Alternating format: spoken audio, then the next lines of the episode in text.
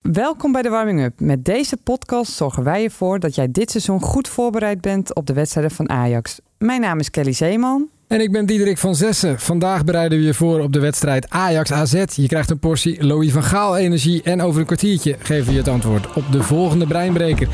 Welke Ajax-ziet scoorde maar liefst drie hat tegen AZ en had daar maar twee wedstrijden voor nodig? Het is een tenniswedstrijd.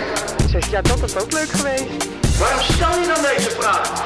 Waarom nou hij?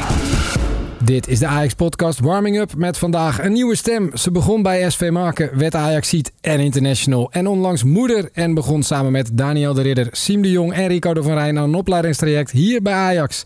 Kelly Zeeman, welkom. Hallo. In de vorige aflevering vertelde je al dat je binnenkort gaat beginnen hier bij de club. Dit is toch eigenlijk je eerste klus dan? Eh, ja, eigenlijk wel.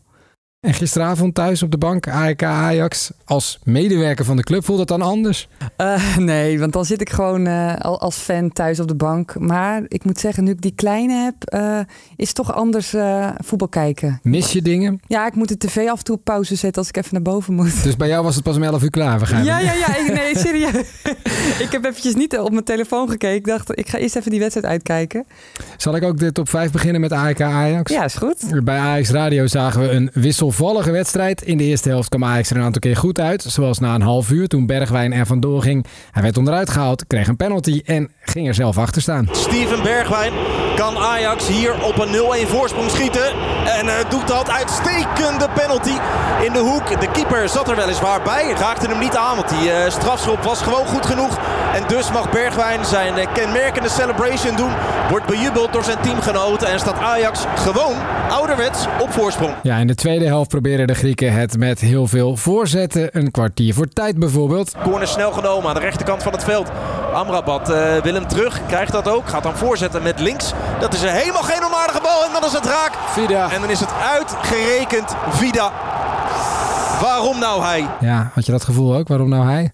Ja, nou ja, ik, ik had eigenlijk wel eh, verwacht dat hij misschien een rode kaart zou pakken. Hij had natuurlijk al vroeg geel. Ja, zeker. En, en die, ja, de hele tijd met Brobby in de weer. Ik dacht, nou ja... Ja, en toen kreeg zal- Robbie zelf geel. Ja, we kennen Ja, hem als dus de knipoog-Kroaat. Ja, we eh, ja. haten hem allemaal toch een beetje eigenlijk. Ja, tuurlijk. Terwijl eigenlijk is een hele, een hele goede Kroatische international. Ik zie hem ook op eindrondes. Ja, waarschijnlijk wel. Maar goed, ja, ik, eh, Ja, ik nou baal hij? daar wel een beetje van hoor. Ja. Eh, ook de Ajax-spelers stonden na de wedstrijd met gemengde gevoelens voor de camera. Luister maar eens naar Jorrel Hato. Eerste helft hebben we echt nog kans met eh, Carlos en met Brian. Twee hele goede kansen gehad. Moet ik wel zeggen dat Athene ook heel veel kansen heeft gehad. Ja, maar ja, om een 1-0 voorsprong eh, zo weg te geven is niet nodig, is jammer. Dus ja, het is dubbel.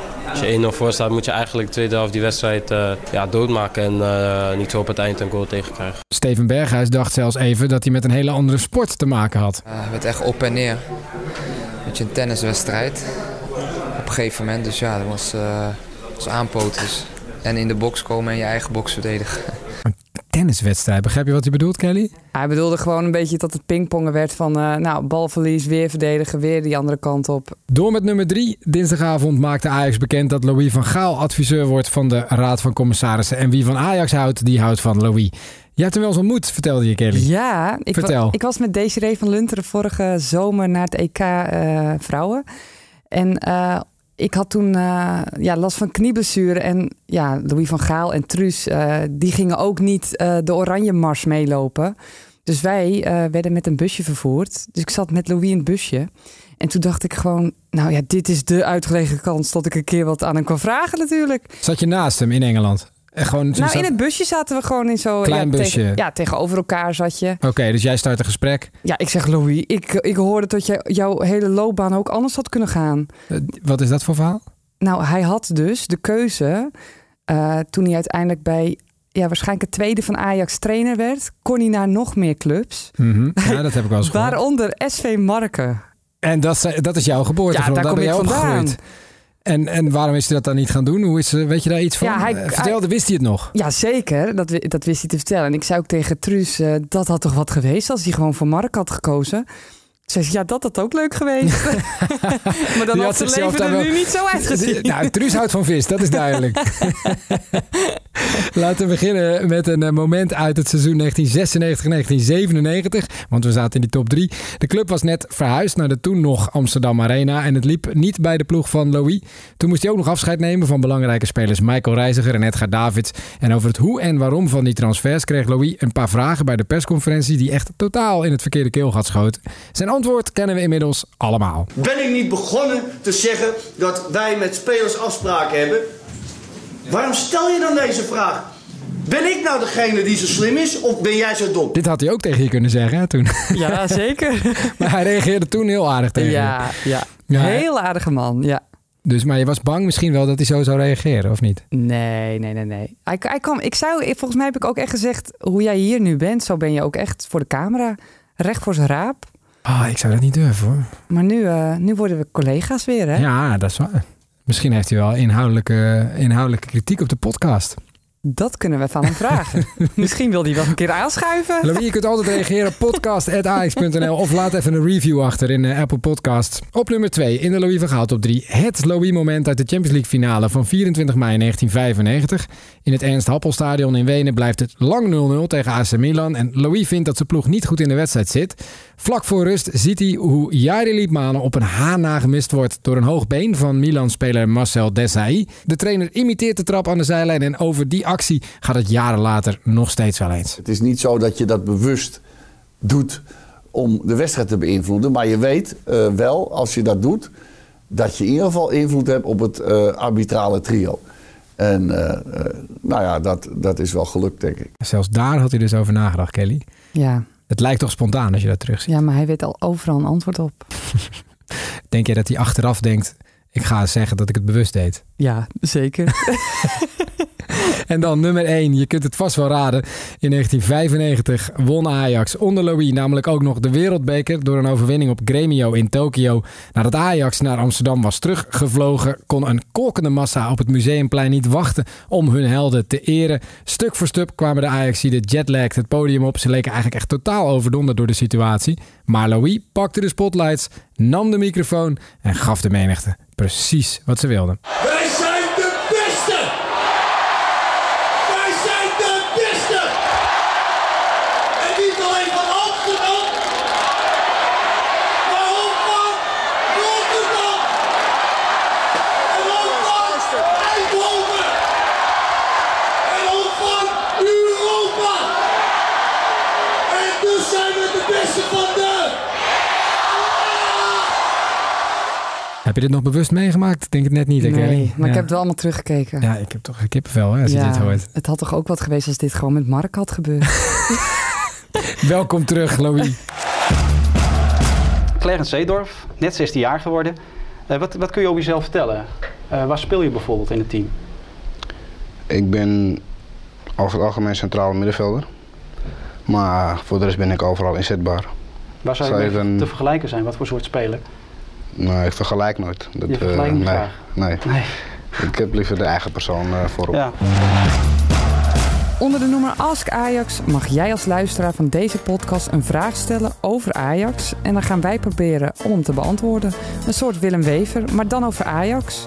Via podcast.ajax.nl komen de gekste vragen binnen. We kunnen ze niet allemaal beantwoorden, maar we doen ons best. Deze week een vraag van luisteraar Melle. Ja, want die mailde: Mijn zoontje van 7 kan, vind ik, heel goed voetballen. Vaak hoor ik dat er scouts afkomen op wedstrijden, maar bij ons in Friesland, komt hij vandaan denk ik, staan er alleen maar vaders en moeders langs de lijn. Hoe zorg ik dat er iemand van Ajax komt kijken? Ik weet het wel, maar het antwoord deze week komt van Bram Berghout van de afdeling Jeugdscouting. Hey Melle, bedankt voor je vraag en wat leuk dat je zoontje het zo goed doet. Nou, ook bij jullie langs de lijn zullen vast wel eens wat scouts staan. Maar het klopt wel dat de kans wat kleiner is dat die op dit moment van Ajax zijn. Om je een beeld te geven, ieder weekend voetballen ongeveer 500.000 kinderen eh, in Nederland. En wij stellen ons het doel om alle talentvolle voetballers te herkennen en te beoordelen. Wij moeten dus onze aandacht zo goed mogelijk verdelen en onze prioriteiten hierin bepalen. We kijken in ons werk daarom naar twee belangrijke factoren: afstand en leeftijd. Uh, we delen het land op in drie ringen. De meeste scouts van ons uh, werken en uh, scouten in een straal van 40 kilometer rondom Amsterdam. Dat is ook waar we de jongste spelertjes meestal scouten. Dit natuurlijk om te voorkomen dat hele jonge kinderen elke dag urenlang zouden moeten reizen om naar Ajax te komen. In de andere twee ringen, die wij hebben bepaald uh, binnen een straal van ongeveer 80 kilometer. En dan nog een ring uh, waar de rest van Nederland uh, wordt vertegenwoordigd.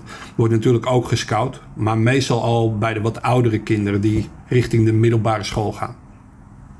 Ondanks dat in deze ringen in verhouding wat minder scouts wonen, is ons netwerk van tipgevers en partnerclubs groot. Uh, dus ook al is de kans wat klein, het zou zomaar kunnen zijn dat onze scouts in Friesland een tip krijgen over je zoontje. Uh, en dat ze dan toch eens uh, bij jullie langs de lijn staan. Bedankt Bram voor je uitgebreide uitleg. Heb jij ook een vraag voor Ask Ajax? Stuur dan een mailtje naar podcast.ajax.nl. Dan zoeken wij de juiste persoon om hem te beantwoorden. De leukste vraag van de maand krijgt een Ajax-shirt thuisgestuurd. Nou, dat had natuurlijk zomaar die van Melle kunnen zijn. Trouwens, hij had natuurlijk moeten zeggen welke club het was. Want dat weten we nou ook niet. Dat weten we niet. Nee. Dan hadden we nog een soort van tip kunnen geven aan Bram en zijn collega's. Ja. Uh, we hebben wel een winnaar van het shirt. Want we zijn bijna weer bij de Interland Break. Dus we hebben er weer een winnaar gekozen. Tom Jacobs. Hij wint een shirt naar keuze van Ajax. Dus uit, thuis of het derde shirt.